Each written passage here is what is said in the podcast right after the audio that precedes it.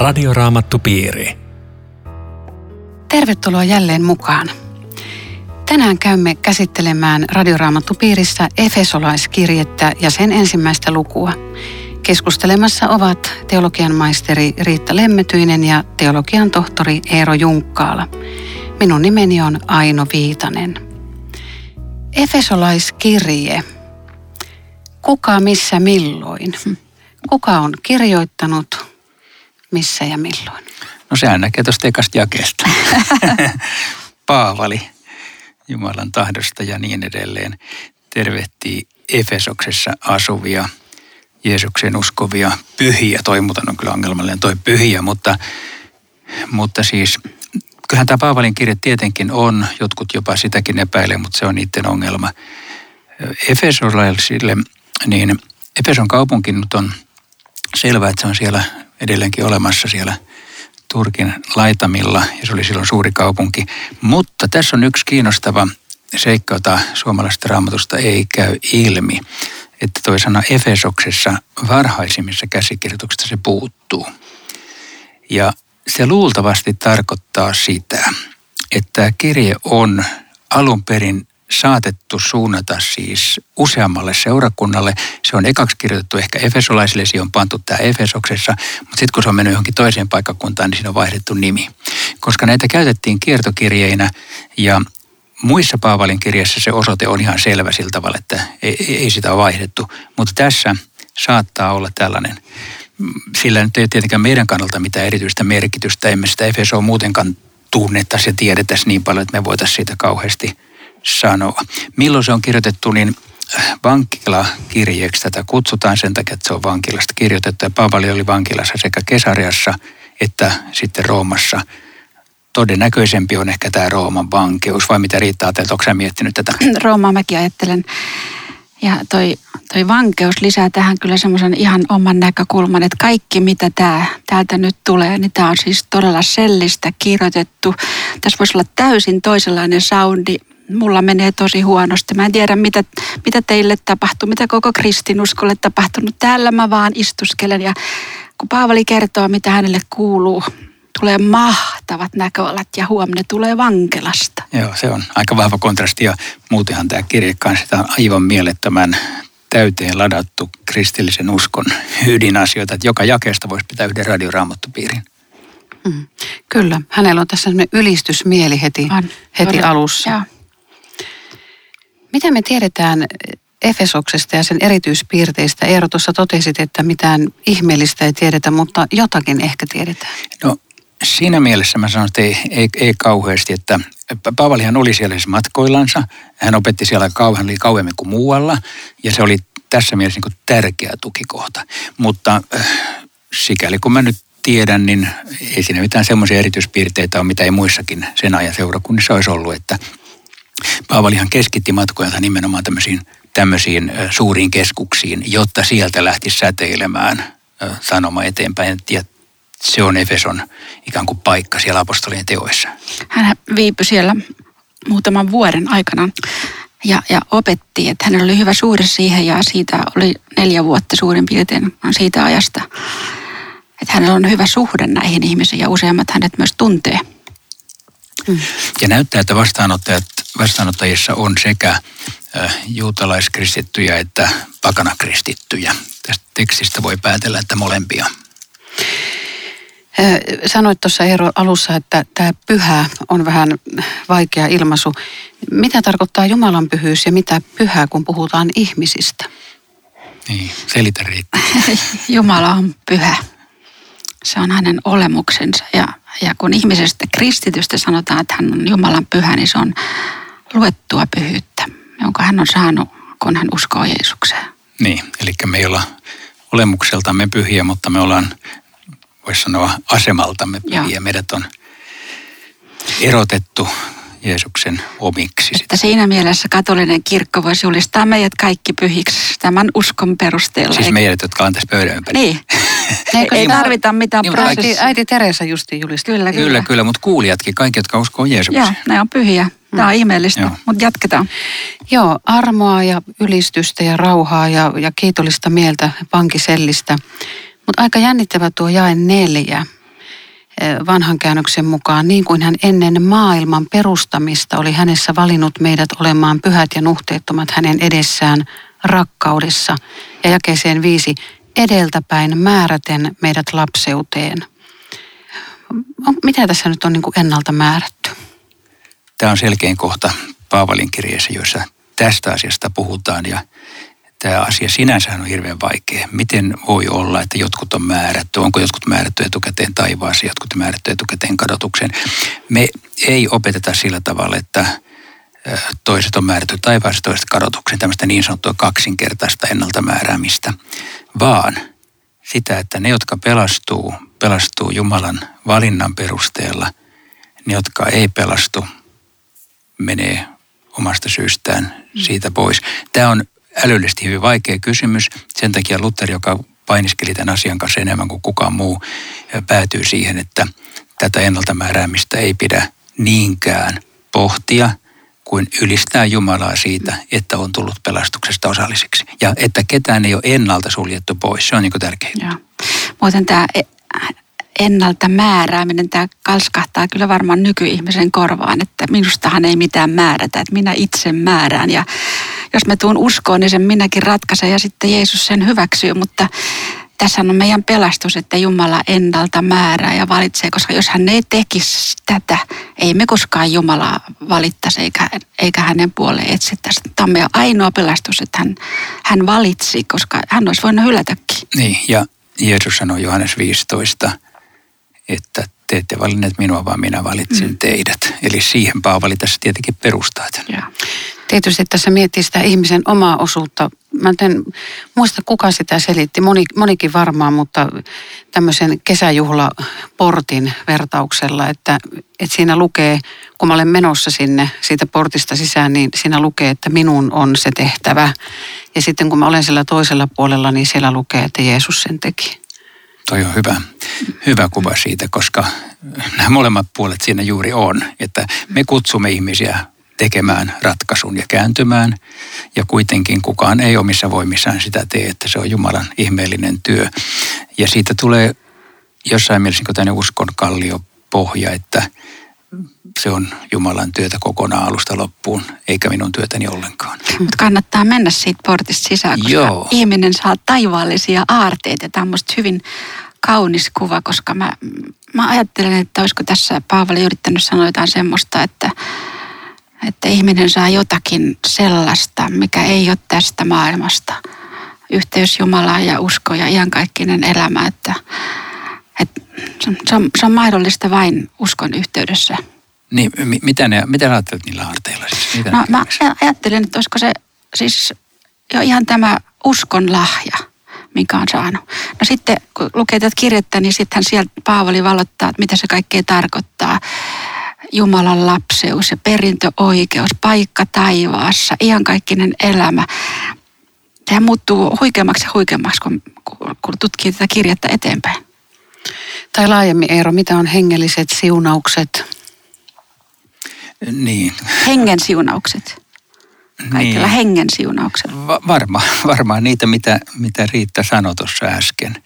Siis, että kaikki se, mitä Jumala on meille antanut. Ja mä jotenkin ajattelen näistä kohdista niin, että kun mä luen Raamattua ja kiitän siitä, mitä mä oon saanut, niin mä niin elän todeksi tätä. Tai kun mä menen kirkkoon ja siellä julistetaan evankeliumia, veisataan virsiä, rukoillaan, niin mun elämäni, sisäinen elämäni niin kuin elpyy ja rohkaistuu ja ilahtuu siitä, että hei, mä saan olla Jumalan lapsi. Mä ajattelen, että tämmöisistä on kysymys. Että se ei ole tämmöistä ulkonaista jotakin, mihin käsin tarttua. Tai sanottua. Eikö jokapäiväinen leipä ole siunaus? On. Sitten kun ulotetaan juuri näin, kun se ulotetaan siihen, niin joka aamu tekee mieli kiittää Jumalaa, että on nukkunut hyvin viime yön, jos on nukkunut. Ja joka päivästä leivästä. Nämä kaikki kuuluu niin kuin siihen pakettiin, mikä tulee Jumalan lahjaa meille todellakin. Mutta tässä on nimenomaan, Paavali painottaa tätä hengen siunausta Kristuksessa, että Vanha testamentti on täynnä sitä ajallisen hyvän siunausta ja sekin on Jumalan hyvä. Mutta on nimenomaan tämä siunaus Kristuksessa, joka on vielä oma pointtinsa. Kyllä, ja valinnastakin sanotaan, että meidät on valittu ennalta Kristuksessa, siis Kristuksen ulkopuolella ei tietenkään ole mitään valintaa. Muuten Paavali ei kyllä missään spekuloi, että mitä tapahtuu niille, jotka eivät ota Kristusta vastaan. Se jotenkin aina jää tänne. Ei ole missään semmoista spekulaatiota hänen puoleltaan. Vai mitä sanot? Ei muuta kuin puhuu kadotuksesta kyllä, että se on siis se toinen vaihtoehto, mutta kyllä hänellä hyvin selvästi on tämä, että hän koko ajan tarjoilee Kristusta, ja että tämä on se tie, jota pitää kulkea. Ja täällä on kaikki lahjat saatavissa. Tuosta ihan vaan jakeessa 3, niin tämän toisen käännöksen mukaan, niin täällä on hengellisellä siunauksella. Aha, siinä on ihan se sana. Okay. Mutta sitten Paavalin ylistyslauluksikin tätä sanotaan, jakeet 3-7. Niissä puhutaan isästä ja pojasta. Miten isä ja poika eroavat toisistaan? No, älä tiedä, on vaikeita kysymyksiä. Ei vaan. Tuon kysymyksen teki mulla myös yksi muslimi ja mä olin vaikeuksissa. Siis siinä mielessä, että koska me nimenomaan uskomme yhteen Jumalaan. Se on kristinuskon kulmakivi, että meillä on vain yksi Jumala. Ja sitten kun me puhumme kolmiyhteisestä Jumalasta, niin me sanomme, että isä on Jumala, poika on Jumala ja pyhähenki on Jumala. Mutta ei ole kolmea Jumalaa, vaan yksi. Jos sä kysyt, miten eroavat, niin sanoisin, että tehtävien kannalta. Että se on niin kuin Jumalan ominaisuuksissa ja toiminnoissa on eroja. Ja Jeesus on se, joka on tämän pelastuksen meille tuonut ja hänen kauttansa meidät yhdistetään isään. Tuo 7. jaehan nimenomaan kertoo tämän Kristuksen veressä. Meillä on lunastus, rikkomustemme anteeksianto. Näin Jumala on antanut armonsa rikkauden tulla osaksemme.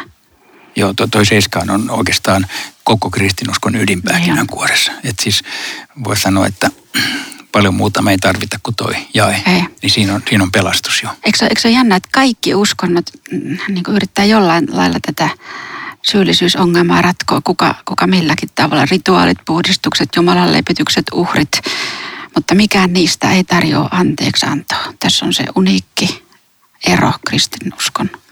Joo, jos mä vielä peilaan siihen muslimikeskusteluunkin, niin sitten tästä syystä Jumala on isä. Siis Jumala ei ole isä muissa uskonnoissa. Aivan. Se on tuomari tai jokin muu, mutta meille hän on isä. Ja Jeesuksen tähden me voidaan kutsua häntä isäksi. Joo. No mitä Paavali tarkoittaa jakeessa 10 sanoissaan, oli yhdistävä Kristuksessa yhdeksi kaikki, mitä on taivaissa ja mitä on maan päällä. Kysytään Eerolta. Oikein, mä menin sanoa, että kysytään Riitalta. Nämä on vaikeita. Siis nämä on jotenkin semmoisia niin kuin yltäkylläisiä sanoja. Paavali mun mielestä niin kuin haluaa tämmöisen superlatiiveilla ikään kuin yrittää kuvata, että mitä tämä kristinusko oikein on.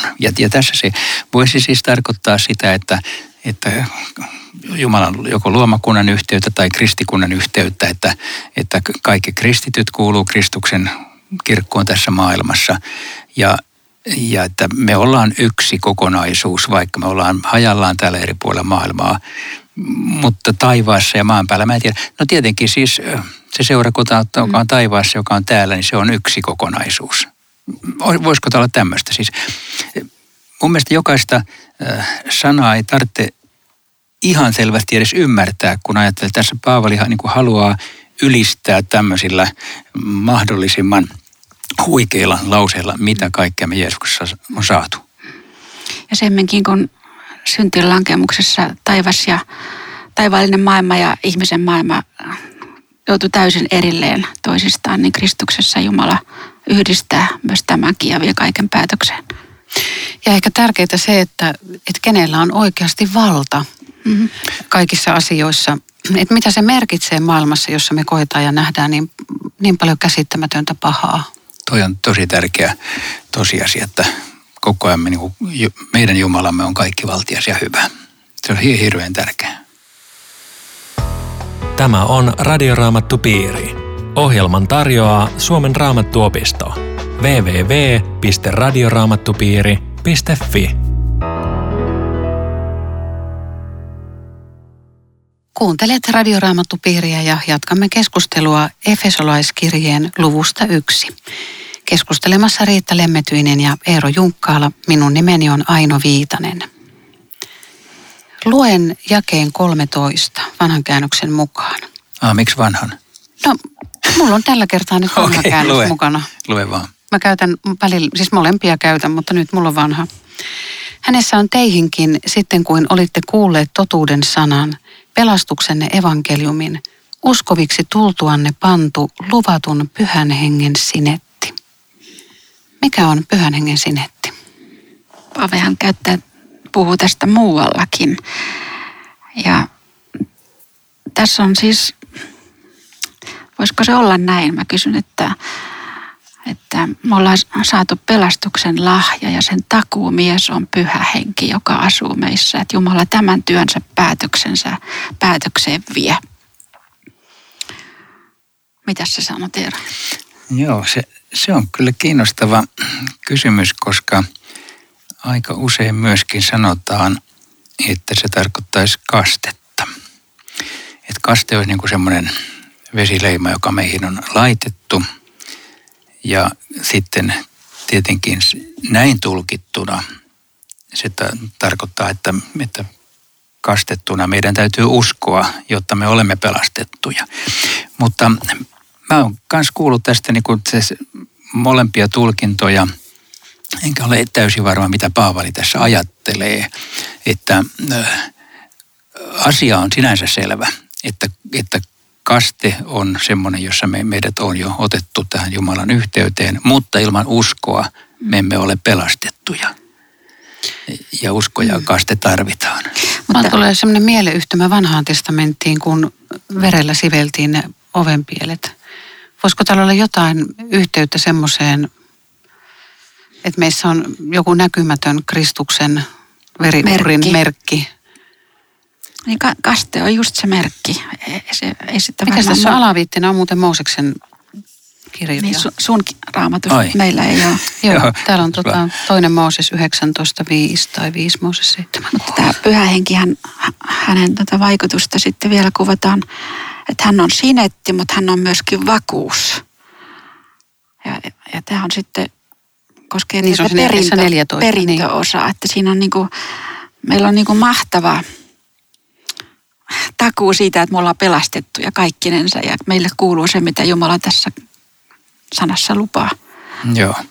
Ehkä siinä mielessä toi sinetti, jos me puhumme siitä kasteessa, niin se on tällainen meidän hyväksemme luettu, ilman meidän ansiotamme tehty Jumalan teko. Mm. Niin olisi musta parempi tulkinta kuin, että jos se on tämmöinen henkilökohtainen. Paavalihan toisella puhuu, että henki itse todistaa meidän henkemme kanssa, että me olemme Jumalan lapsi, joka on ikään kuin tällainen subjektiivinen tunne ja kokemus tai tieto, että minä uskon. Mm. Mutta sehän on kuitenkin ailahteleva. Se on semmoinen, että joskus tuntuu paremmalta, joskus huonommalta, joskus usko repsottaa niin, että siitä ei ole paljon mitään jäljellä. Mm. Ja silloin voi tukeutua siihen, että minut on kastettu ja minä tahdon uskoa tähän. Kyllähän siinä aina kuuluu se, että jos mä hylkään sen, niin kyllä mä luulta kaikki sinetit häipyy. Mm.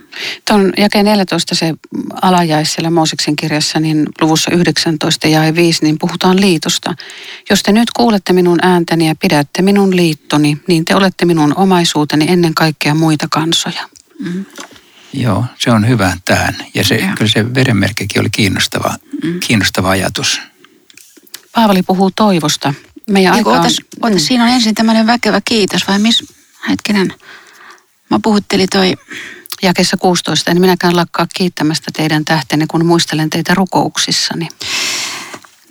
Mä niin kuin havahduin itse siihen, että miten paljon kiittämistä mulla on lahjoista, jotka toiset uskovaiset on mun elämään tuonut. Siis ihan jo opetuksia kuuntelemalla tai esirukouksella. Tai musta on erittäin puhuttelevaa, että Paavali siellä vankilassa käy näitä efesolaisia läpi.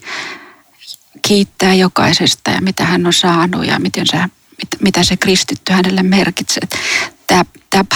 Me osataan kyllä nähdä, mitä vikoja on, mutta missä se kiitos on? Toi on mielettömän hieno ajatus. Mä en osannut ajatella tuosta kohdasta, kun mä ajattelin sen vaan toisinpäin, että on se kova jätkä se Paavali, kun se muistaa kaikkia efesolaisia rukouksessa, että niin. Sillä on varmaan pitkät listat siellä ja kun se väittää muissakin kirjeissä, että rukoilee kaikkien puolesta. Mm. Voi olla, että vähän liioitteleekin, mutta joka tapauksessa siis melkoinen rukouselämä, mutta toi oli musta todella hieno. Että siis niin kuin kiittää siitä, mitä on toisten kautta saanut. Ja että Paavali, jolla nyt luulisi, että niin, ei paljon muita tarvitse. Ja joskus Riitta kerroit tästä kiitosasiasta semmoisen esimerkin, että voisi vaikka viikon päättyessä kiittää 3 asiasta. Tai vaikka illallakin, miksei päivän 3 asiasta. Mm. Mutta että mehän todella nähdään se, että mikä on pielessä ja mikä puuttuu. Mm. Mutta että Paavalilla on ollut kyllä hyvä itsetunto ja hyvä lapsuus varmasti ja hyvä tausta ja kaikin puolin hän on ollut eheä. Vai johtuuko se Kristuksen kohtaamisesta siellä Damaskon tiellä, että nyt kun hän on todella siellä vankisellissä, niin hän vaan kiittää. Onko se tämmöinen Pyhähengen antama ylimääräinen lahja vai onko se hänen koko elämänsä tulosta vai? Hauska kysymys, johon meillä ei ole vastausta, mutta kyllä kai se ainakin tätä uskon tuomaa lahjaa on, että niin kuin avautuu tämmöiselle maailmalle, että kuinka paljon mulla on kiittämistä. No voiko ihminen tahdon voimalla, kun hän alkaa etsimään kiitoksen aiheita ja rupeaa kiittämään Jumalaa, niin kasvattaako se kiitosta oikeasti? Kyllä mun mielestä, jos siis rupeaa laittaa perän jälkeen, mistä mä tänään kiitän, niin niitähän löytyy sadoittain. Ei vaan koskaan tule ajatelleeksi. Ja me tarvitaan tähän niin kuin sellaisia kehotuksia, niin kuin nyt me voidaan tänään Radioraamattupiirissä täällä sanoa kuulijoille, että ottakaa tästä yksi aihe, että miettikää kiitoksen aiheita, miettikää mitä olette toisilta kristityiltä saaneet. Aika hieno juttu. Eikö se ole? Se voisi joskus hyvän hetken tulla myöskin kertoa ihan siis toiselle ääneen, että kiitos. Lopetetaanko tähän panna ihmiset miettimään? Ei vielä. Ei vielä. Olette sitten muuten huomannut, että Paavalilla usein kun hän rukoilee, niin esiintyy tämmöinen sana kirkkauden isä. Mä mietin kauheasti, että mitä se haluaa tällä sanoa. Sehän on niin abstrakti. En mä tiedä, mutta... Jäi 17. Niin, mutta mä ajattelin, että voisiko se olla sitä, että kun Jumalan ominaisuukset on valtavat, niin tällä sanalla kirkkaus, siinä on niin kuin kaikkien Jumalan ominaisuuksien summa. Et tässä on jotain, mä en pysty sanomaan tätä paremmin, mutta tajutkaa, että se kirkkauden isä, kuka ymmärtää, se ymmärtää. Mutta että se on jännä, että tämä kirkkaus tulee monta kertaa tässä kirjeessä.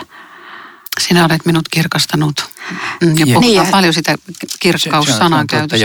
Joo, tuollain varmaan se jotenkin avautus, että Paavali niin kuin nimenomaan Efesolaiskirjassa tosi usein lataa tämmöisiä hirmuisen niin kuin paljon sisältäviä sanoja, joita on vaikea ruveta purkamaan, että mitä tämä ihan tarkkaan ottaen näin ja näin tarkoittaa. Ja kuitenkin siinä on tämmöinen Jumalan ylistyksen tunnelma. Paavali rukoilee tässä, että kristityt ymmärtäis, miten suuri toivo heillä on Jeesuksessa. Että se on jotain niin valtavaa, mitä meille on luvattu, mitä me ollaan saatu. Ja kun joku sanoo, että paras on edessäpäin, niin joku voi pitää sitä semmoisena turhina sanoina, mutta oikeasti se paras on edessäpäin. Meidän on aika vaikea nähdä, meidän aika on semmoista negatiivista, niin me masennutaan eikä nähdä sitä ihanuutta ja toivoa, mikä meillä on. Miten me nähtäisiin? Millainen toivo meillä siis oikeasti on? Nyt saatte hehkuttaa. Nyt hypettäkää. Mikä toivo meillä on? Niin, Jumalan sanastahan se tulee. Siis mä ymmärrän tämän vaan tällainen. Mä en osaa oikein hehkuttaa omassa elämässäni mitenkään, mutta että mä tajuan sen, että mä tarviin Jumalan sanaa, jotta se tuo mun sydämelleni näitä tosiasioita. Siis menemällä kirkkoon, kuuntelemalla hyvää hengellistä musiikkia, rukoilemalla, lukemalla sanaa. Niin se niin kuin tuo mun elämääni tämän todellisuuden, joka meinaa hukkua arjen tohinassa. Pietarikin kysyy, että mitä me saadaan. Me ollaan jätetty kaikkea, me ollaan lähetty sua seuraamaan. Mitä sä annat meille? Niin, ja voitaisiin tietenkin sanoa ihan kaikki sen elämän ja kaikki mitä siihen liittyy, mutta ei se mua hirveästi inspiroi tällä hetkellä, mä pääsen joskus taivaaseen. Sitten tietenkin, kun elämä on enempi sillä rajoilla, niin sitten se varmaan tulee paljon ajankohtaisemmaksi. Tai silloin, kun näkee jonkun toisen lähtevän täältä. Mutta enempi mä ajattelen, että mä elän täysillä nyt tässä maailmassa, mutta usko tuo mun elämääni kuitenkin sellaisen kalliopohjan, että ilman sitä mä vois kuvitellakaan eläväni. Kerro Riitta, mitä? Jos mennään kuitenkin niin kuin tämän ajan taakse, niin kyllä mä ajattelen, että on se mahtava toivo, kun mä tiedän, että viimeisellä tuomiolla mä oon pelastettu. Mulla ei ole hätää. Mun ruumiissa on usein... Ajatteleeko sä tota usein siis? No ajattelen, koska mä oon ollut vakavasti sairas. Niin, todella. Ja mä oon ollut niin lähellä, että se oli jo ittäväille lähtö. Niin nämä asiat on tullut lähemmäksi kuin ennen tätä kokemusta. Ja sairasvuoteella ei merkitse enää mikään maallinen asia. Ei, siellä rakkaudet on tullut ja mennyt ja leivät on syöty ja jätetty. Ja siinä merkitsee vaan se, että onko kaikki synnit anteeksi. Ja. Todellakin. Munkin on nyt helppo muistella erästä äskettäin pois lähtenyttä ystävääni, joka sanoi, että ei paljon moni muu asia ei enää merkitse kuin se, että Jeesus kuljettaa mua tässä perille. Ja. Mutta se on niin kuin, kun Paavali puhuu tästä Jumalan tuntemisesta, niin se käy kyllä selväksi, että se on yhtä kuin Kristuksen tuntemista. Että ne kaksi on ihan yksi yhteen. Että koko Jumala on Jeesuksessa, ei ole mitään lisäjumalan tuntemusta ohi Jeesuksen. Ja eikös jossain sanota sanassa, että se mikä ei ole meidän mieleen astunut, että mitä me ei ymmärretä tässä syntisessä olemuksessamme, että jotain niin ihanaa siellä on siellä taivaassa. Ja. Että sitä voi vaan kuvitella. Ja. Efesolaiskirja on ladattu täyteen kristinuskon perusasioita ja kysymyksiä, kiitollisuutta, ylistystä. Mitä haluaisitte sanoa kuulijalle, joka miettii, että mistä hän nyt vielä tietää, että jokaisella koskaan maailmassa eläneellä ja vielä joskus elävällä ihmisellä on mahdollisuus halutessaan pelastua? Jumala haluaa pelastaa kaikki ihmiset poikkeuksetta.